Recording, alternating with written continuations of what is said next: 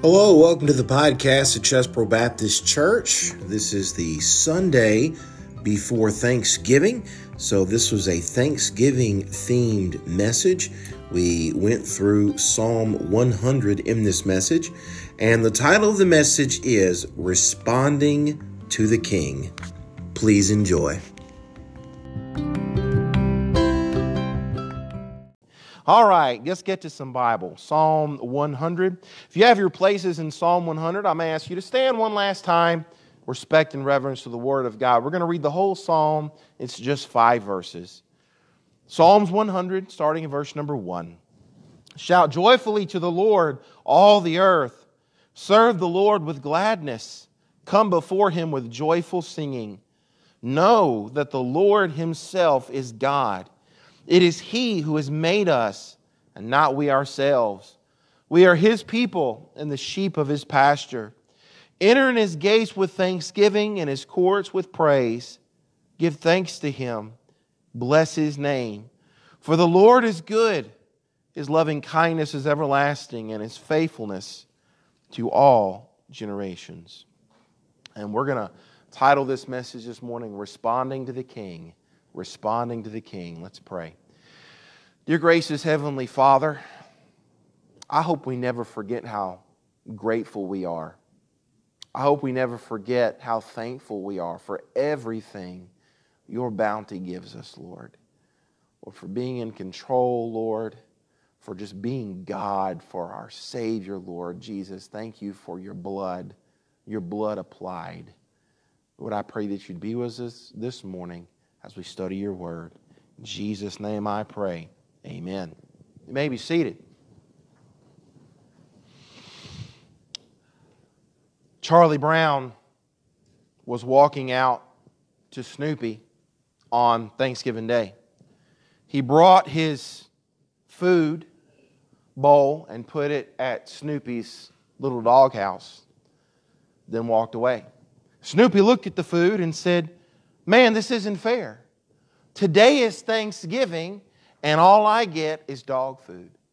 I mean, everybody else is eating turkey and eating turkey with all the trimmings, and all I get is dog food. Because I'm a dog, all I get is dog food. He stared at the plate for a second. He looked up and said, Well, could be worse. I could be a turkey. And so so there's many reasons why you can be thankful on Thanksgiving. Thanksgiving, like I said, is right around the corner. It is this week. And what better time to reflect on this psalm in the Word of God than the Sunday before Thanksgiving? I can't think of a better time. I would like for you to put yourself in the place of a Jew in Bible times. It is time for you to go to the temple. You gather outside the temple, you get there kind of early to get as, as close as you can get, and you're meandering around the outer court. And as you're there for a while and you're congregating and you're fellowshipping and you're talking to your neighbor, in a minute, somebody comes to the door to the temple and begins to sing a song. They sing out loud. Maybe it's a Levite that is a designated singer, and he sings out loud and he sings, telling people that it's time to start. It's time to come into the Lord's house. It's time to come into the inner court. it, it is time to begin. And the song that that person is singing is Psalms 100. Psalms 100 was the Jews' call to worship. In fact, still today, it is still sung in synagogues as a call to worship. Let me tell you today that this, this Psalm 100, it's the end of a series of Psalms from Psalm 93 to Psalm 100. This section of Psalms is called Yahweh Malek. And what that means is the Lord reigns. It is a series of Psalms designed to let us know that Yahweh reigns. But this is a little different than the rest of the Psalms in this series section of Psalms. This Psalm 100 is a little different because it's not just a call to the Jews, it is a call to the whole earth, the entire earth. Yahweh is God. The key statement, this is the key statement in verse 3. Verse 3, in the middle of the verse, it says, The Lord is God. What that is saying is Yahweh is Elohim. Yahweh is Creator God. He is the only Creator God. He is the only true living God. And then we have responses to this laid out in Psalms 100. And these responses are four words. And these four words are worship, serve, love, thank. Worship, serve, love, thank. I want you to say the four words with me. Here we go worship, serve, love, thank. These are four wonderful words, and I'm telling you today, as we get ready for turkey, as we get ready for dressing and giblet gravy and bless God, deviled eggs, hey man, love me some deviled eggs. As we get ready for these things, we are coming into the presence of the King. And when you are in the presence of the King, there are appropriate responses to that. So I'm going to give you today four, these four appropriate responses, and I'm going to explain them. Now, I want you to prepare yourself. I'm going to push you a little bit this morning. I'm going to push you a little bit outside the comfort zone. I'm going to push you a little bit outside the box today. I'm going to give us just, just a little nudge. Number one, the first thing we're going to talk about this morning is worship God joyfully. Worship God joyfully. Verse 1 says, Shout joyfully to the Lord, all the earth. You know what some translations say? Make a joyful noise. He put that in the Bible for me because he knows I can't sing. He put that in there just for me because you know I you know I he put that in there for my benefit because I am not a singer. And he goes, you know what I'm commanded to do? I'm commanded to shout. I'm commanded to shout to the Lord. Verse 2 says, Come before his presence with singing. This was a formal song that the Jews used to call to worship. The synagogues are still using it today. I would like to tell you that in the Bible, depending on what translations you use, we are commanded between 17 and 18 times to shout to the Lord.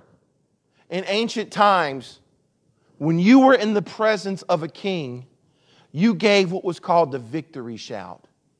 The victory shout, the purpose of it was a way of saying, Our King is strong, our King has delivered us, we are victorious because of the King. Numbers 23, Balaam was hired by Balak to curse the children of Israel. Of course, God would not let him do that. What did Balaam say? He said, He has not absorbed misfortune in Jacob, nor has he seen trouble in Israel. The Lord his God is with them, and the shout of a king is among them. They believed that the presence of God was among their midst, and because of that, they shouted the shout of a king because their king is God. Joshua they surrounded the city in the book. Uh, in the book of Joshua, they surrounded Jericho. General Joshua gave out the instruction. He said, Shout to the Lord, for the city is yours. In 1 Samuel, the Philistines and the Israelites are about to fight. The Israelites say, We want the Ark of the Covenant brought into the camp. They brought the Ark of the Covenant into the camp, and when they came into the camp, the children of Israel began to shout so loud that the Philistines what the, said, What in the world is going on? And the Bible says that the ground shook. And so, as the ark is brought in, the Bible says, the Lord came into the camp All Israel shouted with a great shout, so that the earth resounded. When the Philistines heard the noise of the shout, they said, What does the noise of this great shout and the camp of the Hebrews mean? Then they understood that the ark of the Lord had come into the camp. They were afraid. The earth shook. They felt the vibrations in the earth. Israelites were shouting because they were in the presence of the king. This happened again in Ezra when the temple is being rebuilt. The Bible says, and all the people shouted with a great shout when they praised the Lord. And what can we gather from these verses? What we can gather is their worship was alive, wasn't it? Their worship was alive. They actually, literally believed that the presence of God was among them. You know what Charles Spurgeon said? He said, Our happy God should be worshiped by a happy people. A cheerful people is in keeping with his nature in his acts. I want to tell you that the Bible does not prescribe to us how we should sing. It doesn't give us a technique, doesn't tell it give us a beat, doesn't tell us which songs to sing, although there are songs in the Bible. There's no verse that says you got to use three, four time or two, two time. There's nothing like that. There's no verse in the Bible that says thou shalt only use piano music in church. There's no verse in the Bible that says thou shalt useth hymnalith onlyeth.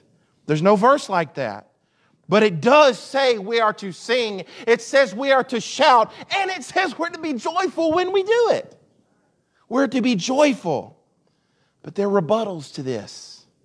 There's excuses to this. And, and, and I've heard a few over the years. Now, let me say this I am not saying these things about anybody in this church. When I sit and sing, you're behind me. I can't see you sing. Okay, so this isn't directed at anybody, but I will say this I have led music in churches for 13 years. So I've heard these before.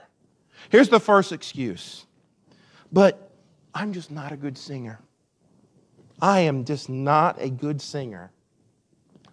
I want to say this very respectfully, very delicately, with a lot of discretion, very compassionately, and very tenderly. Get over it. Get over it. I mean, I hate to be blunt, but I'm here to tell you this morning the Lord has given you an adequate enough gift to make a joyful noise to the Lord. Anybody can make a joyful noise, anybody can shout. Let me tell you something. I was so self conscious when uh, my pastor asked me to lead congregational singing some 13 years ago. I was so incredible. I've been preaching since I was 13. I could preach and stare you down, I, I could look right at you when I was preaching. But when it come, you're, you're welcome for that. Uh, but, but listen, but when it come to singing, I couldn't do that. I, have told some of you in here before, when I sing, I've now I've got a habit. When I lead congregational singing, I have to look at the back wall because in my mind I'm thinking I'm up here singing and somebody's going to be going. Mm, mm, mm, mm, so I could, so I got to the point where I was staring at the back wall. You know, so so I am I am right there with you. You know what somebody once said? Somebody once said, if you got a good voice if God gave you a good voice, then sing. He said, if God gave you a bad voice, give it back to Him. Just give it back to Him. I'm here to tell you today look, I'm never going to stand up here and sing a solo. Maybe solo you can't hear me. But man, you put me with a group of people, you put me with a choir, you put me with a congregation, I don't mind singing. What did God say in Mark 12? He said, Love the Lord with all your heart, with all your soul, with all your mind. And what was that fourth one? Strength. With all your strength. Now, here's excuse number two I don't feel like it. I really don't feel like singing today. And you know what? I get that. Uh, that is, that's legit. You know why? We all have bad days. You know what we do when we have bad days? Come to church anyway. Sometimes when you have those bad days, you don't feel like singing. I get it. I promise you, I've been there. But let me put this to you Has there ever been a Monday morning that alarm clock went off, and man, you did not feel like getting up and going to work. You did not feel like it. But I, not just Monday, but you know what you do? You go anyway. You go and you do it anyway. And we don't come home at the end of that day and our spouse say, What'd you do today? And I said, Well, I didn't feel like going to work, uh, but I went. But since, since I didn't feel like it, I really didn't go. You don't say that. You see, just because you don't feel like it doesn't make it any less real. It doesn't make it any less real when you do it anyway. And then there's excuse number three. Well, I'm just not the emotional type. I'm just not the emotional type. And man, of all three of these, that's the one I get the most. We are in the, if that's you, me and you are on the same boat. We're members of the same club. I'm telling you, I have to work at, at, at being emotional. Uh, we are in the same boat, me and you. But let me say this. Let's say you're playing a basketball game you're playing against the other team. You're two points down. The clock's running out. It's the fourth quarter. You get the ball. You look at the clock. There's four seconds left on the clock, three seconds. There's no way you were going to get to the other side of that court. So, this is it. You take that ball and you throw it with all of your might as hard as you can, and it's going in the air. Everybody goes deathly silent. Everybody's watching that ball. The whole game hinges on this ball. It goes over to the other side, and swish, nothing but net. You are not going to stand over there and say, eh, that's okay. I guarantee you're not going to do that. You are going to jump up three or four feet. You're going to shout and scream, and you're going to let everybody know about it. I was uh, performing a wedding a couple years ago. We went to a lake. It was a beautiful wedding on a lake, and I'm presiding over this wedding. And at the same time this wedding was going on, there was an L- a very, very important LSU game going on. Let me tell you something there are no fans in the country like LSU fans. And so we're on one side, and I don't mean that in a bad way, you know, I mean that in a good way. And so there's, uh, we're on one side of the lake doing this wedding. On the other side of the lake, a cabin is rented. They are watching this game. And man, every time LSU scores, they scream so loud we can hear it on the other side of the lake during the wedding. Do you know why we do these things? Because it's real to us.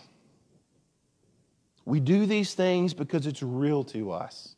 And I'm here to tell you today when we, uh, if, if our God was real to us, when we read our Bible, we should read it with some enthusiasm. We should pray with some enthusiasm. We should go to church with some enthusiasm. And we should sing with some enthusiasm. We are commanded to sing. And we are commanded to sing and worship God joyfully. It is time we started making a joyful noise. It is time we started making a joyful shout and come into his presence with singing. So, first, we worship God joyfully. Number two, serve God gladly. Serve God gladly. Verse number two serve the Lord with gladness. Where worshiping joyfully is an appropriate response, serving God with gladness is also an appropriate response. I want to tell you today that God doesn't just want fans, God wants followers. You know what should follow emotion? Motion. Motion should follow emotion. There's an old saying that says, it's not how high you jump, it's how straight you walk when you come down. Look, it's great to get excited about God. It's great to get excited about the Lord, but then we've got to live this thing out. We've got to live it out. Serve Him with gladness. Have you ever known somebody to serve the Lord, but they moan and complain as they do it?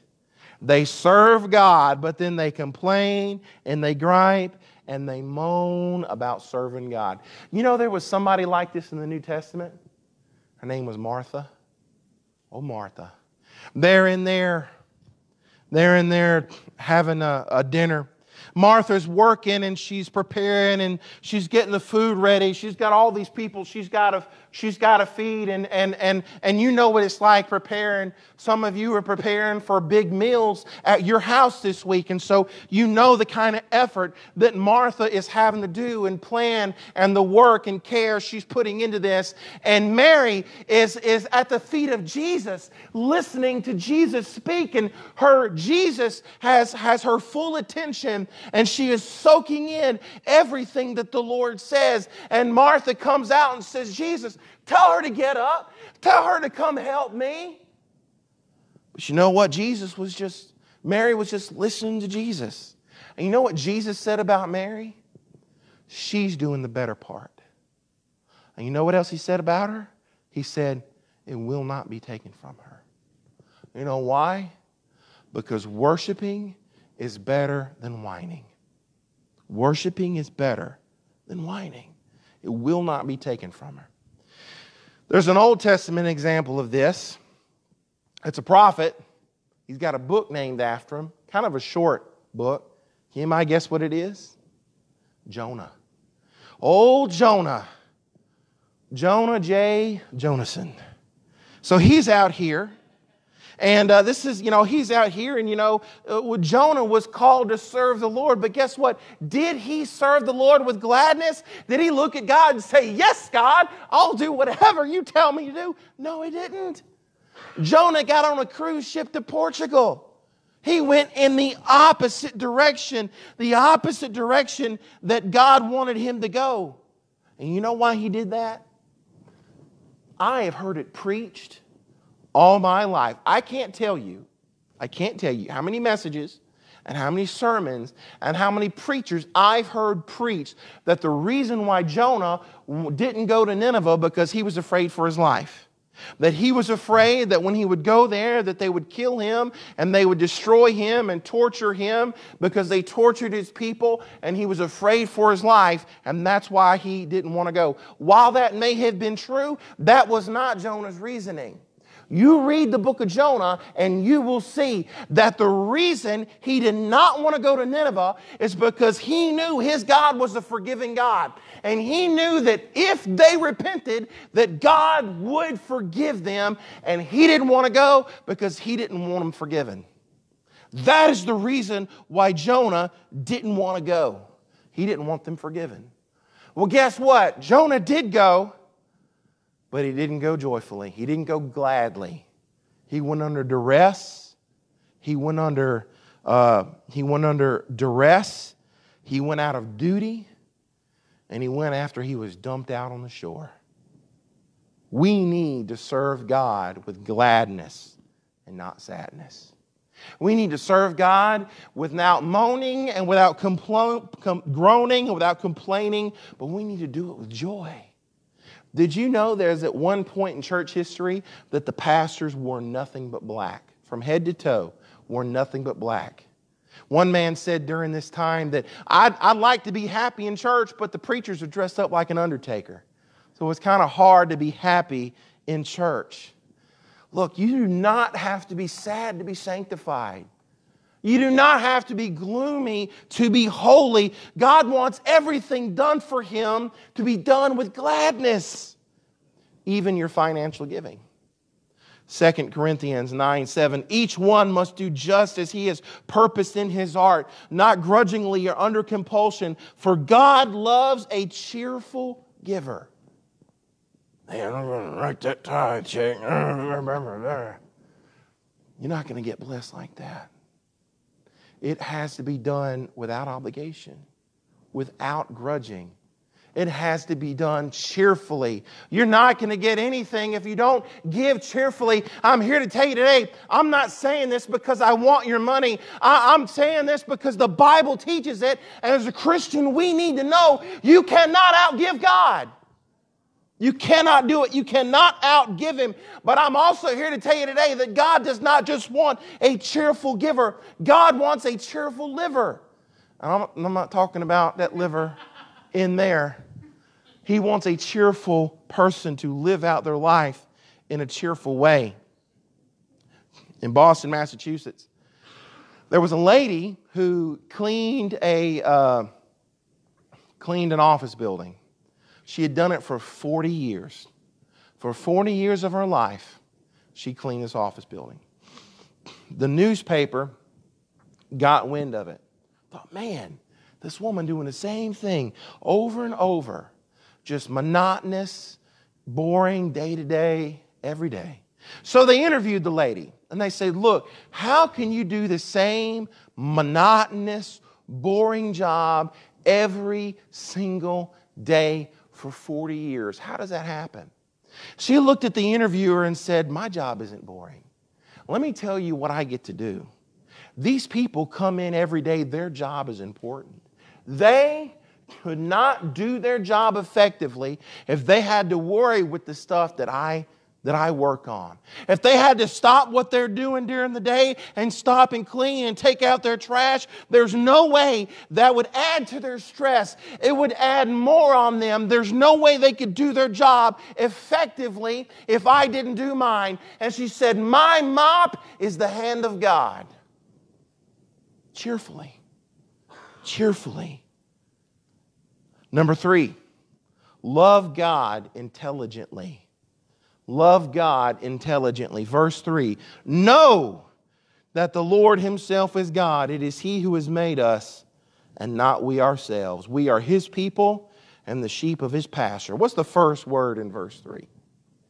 Know. Know. What does that word know mean? It means the same thing it means everywhere else. It means to perceive with understanding. In relation to God, this means that there are some things that God wants you to know. There are people who will say that the answer to every single question you have is in that book. That is wrong. This book doesn't have every answer, but it has the ones God wants you to know. There are some things that God doesn't want us to know. There are some questions that we cannot answer. There are some things we will not know until we get to glory. There are things we will not know until we get to heaven. But this Bible has everything we need to know is right here in this book. And there are some things recorded in the Bible that he wants us to know. I'm here today. It's okay for a Christian to be a critical thinker. It's okay for Christians to use our mind. When you come in church, you don't have to click off your brain. It is okay for us to use our mind. To quote a verse I quoted earlier love God with all your heart, soul, and mind. Romans 12, 2. But be transformed by the renewing of your mind. Hosea 4, 6. My people are destroyed for lack of knowledge because you have rejected my knowledge. 2 Peter 3, 18. But grow in the grace and knowledge of our Lord and Savior Jesus Christ. It's okay to think and be a Christian. It's okay to do that. It's okay to think deeply about spiritual things. So there are some things that God wants us to know. In this psalm, there's some things God wants us to know. All right, what does God want us to know from this psalm? Number one, He wants us to know His lordship. He wants us to know His lordship. The verse says, Know that the Lord Himself is God. Can I paraphrase that for you? He is God and you are not. He is God, and I am not. He is God. We are not. And you know, when it's time, we started letting God be God because me and you are not God. What's the first commandment? I am the Lord your God. You will have no other gods beside me. There isn't another God. There isn't three gods. There isn't 10 gods. There isn't 300,000 gods. There is only one true living God. And the only way to that one true living God is through his Son, Jesus Christ. And he's it. He's it. We don't have anything else without Him. That's why we depend on Him, because without Him, that's it. We have nothing. Man, but you know, I really don't like the way this situation played out. He is God and you are not. I don't like the way that, that situation happened over there. If it were me, I'd have done something different. He is God and you are not. Man, I don't understand why this is in the Bible. He is God and you are not. Well, well you know what? According to, to my moral code, according to my moral code, this doesn't seem right. Guess what? He is God and we are not God. God doesn't have to answer to me and you. He, God does not owe us an explanation for anything because He is God and we are not. We are answerable to Him, but He does not have to answer to us. So we have to recognize His Lordship. Number two, we have to recognize His craftsmanship as craftsmanship. Know that the Lord Himself is God. It is He who has made us. He made you. You understand the complexity of the human body. You understand how special you are. You understand that there are 160 billion complex cells in your brain that give you the ability to reason unlike any other creation that He created. You understand that, that you have a pump in your chest that is such an effective pump that a blood cell, eh, one blood cell in your body, every day travels approximately 12,000 miles every single day because you have got such a good pump inside of you. We are a marvelous creation of God. Now, look, I'm not here to discuss evolution versus creation. Y'all know my stance on that. We've talked about it before. You know, I, I honestly believe, you know, how come we don't still have tails? You say, well, we don't, we don't swing in trees anymore. You mean to tell me that if I didn't have my arms full of groceries, I wouldn't need a tail to swing around there and open that door for me? If I had a tail, I'd use it. Hey, you know what? How come moms, how come moms only have two arms? Man, moms are so busy. If evolution was real, moms would be having 18 arms. They've got so many things to do today. I'm here to tell you today that we are a creation. You are not a human accident, you are a divine incident. And God got it right the first time around. There was no version 1.0, and then that didn't work, so he made version 2.0. No, no, no, no, no. God got it right the first time. We are created for purpose. And number three, we need to know his ownership. Know his ownership. We and, and not we ourselves, we are his people and the sheep of his pasture. Wait a minute. We're God's? How? How are we God's? Well, number one, we're God, where we belong to God because of creation. He made us. He made, he made you. That's why you're His.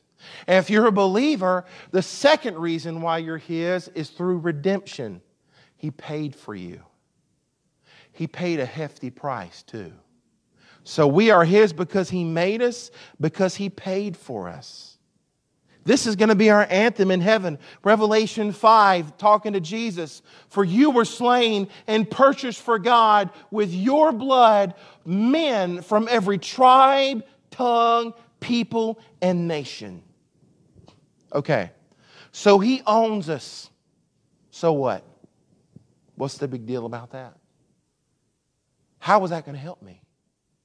Brett, how is that practically going to help me every day of my life? The fact that God owns me. Man, when I wake up in the morning and I turn my alarm clock off and I get dressed and I go to work and I spend the whole day at work and then I come home and I spend time with my family and I eat supper and I shower and I go to bed and I wake up the next day and I rinse and repeat and I do this thing over and over and over. How is the fact that God owns me going to help me in any practical way in my daily life. I'm going to tell you how, how it can help you. With ownership, that implies care. You see, when you buy something and you pay for it with your money, you are going to take care of it. And if you paid a lot of money for it, you are very leery about letting someone else use it because you know they will not take care of it the way you care for it. Ownership implies care. And if the bottom drops out on you tomorrow, you can fall back on this. Man, when you get into a financial tight spot and, and, and, you lose your job, you think to yourself, it's okay. I belong to Him. He owns me, He'll take care of me. Oh, but I've got this disease that has come up in my life. He owns you, He'll take care of you. Ownership implies care. Romans 8 38 and 39. For I am convinced that neither death nor life nor angels, nor principalities, nor things present, nor things to come, nor powers, nor height, nor depth, nor any other created thing will be able to separate us from the love of God which is in Christ Jesus our Lord. I know these things. I am convinced of these things. I am persuaded of these things. I know. And then, number four this morning, thank God consistently. Let's read the last two verses. Enter his gates with thanksgiving and in his courts with praise, and give thanks to him. Bless his name, for the Lord is good. His loving kindness is everlasting, and his faithfulness to all generations. The Levites are singing, Come into his courts. Come into his courts with praise. Come into his courts with thanksgiving. We are called to do all of the things I've told you about today, including being thankful. And why should we be thankful? He gives us three reasons. Number one, because he's good. It says, For the Lord is good. Whether you've had a bad week this week or whether you've had a good week this week, God is good. God is always good. It's like the old preacher when he would get up in front of his congregation, he would say, God is good. And the people would say, all the time, God is always good. That's why we should be thankful. There's a second reason why we should be thankful. We should be thankful because he is merciful. The Bible says uh, his loving kindness is everlasting. I'm telling you that God has mercy for you that will never run out. Every single day. If you need more mercy, you go to the throne and He will give it to you. He fills up our grace cup every single day. He's good, He's merciful. And then, number three, He's honest. The, the verse says, His faithfulness to all generations. Some versions say, other translations say, His truth endures to all generations. And both of those speak to the same thing. Guess what? If it was true yesterday, it's true today. If it was true 50 years ago, it's true today. And look at this. If it was true when our Savior was hung, hanging on that cross, it's still true today. When Abraham believed and his faith was counted on him in righteousness all the way back in Genesis before the law, if it was true then, it's true today. His truth endures, and that speaks to the faithfulness of God. So I think we can all agree today God deserves our thanks. And that's why Paul wrote in 1 Thessalonians 5:18, "In everything give thanks, for this is God's will for you in Christ Jesus." I know it's more fun to complain. I know it's more fun to whine, but it's more honorable to give God thanks. You know what the worst generation was in our country? Some people would say today's the worst generation. But you know what it actually was? It was actually the founding of our nation. It was actually way back in the beginning, from the pilgrims all the way to the founding fathers. That was like the worst generation. And when I say that, worst time, worst time. You understand that back then it is said that, that there was seven graves dug for the dead than houses built for the living. The death rate was astronomically high because of the conditions. But even though they were going through all of these things, they still said, Look, we are going to set aside one day a year and we're going to thank God for bringing us this far. And it was our first president, President George Washington, that signed into law this day to remember and thank God for all he'd done. Do you know when this happened, both houses agreed? Both houses agreed. It may have been the first and only time in our country this has happened, but both houses of Congress agreed that we need to take this one day and we need to set it aside and thank God for all of his benefits. What do you give a God that has everything? The only thing he wants is you. But here's the thing He doesn't want part of you, He wants all of you. And He is not going to settle for part. He won't settle for anything less. less. Four words I want you to remember this Thanksgiving because of the King worship, serve, love, and thank.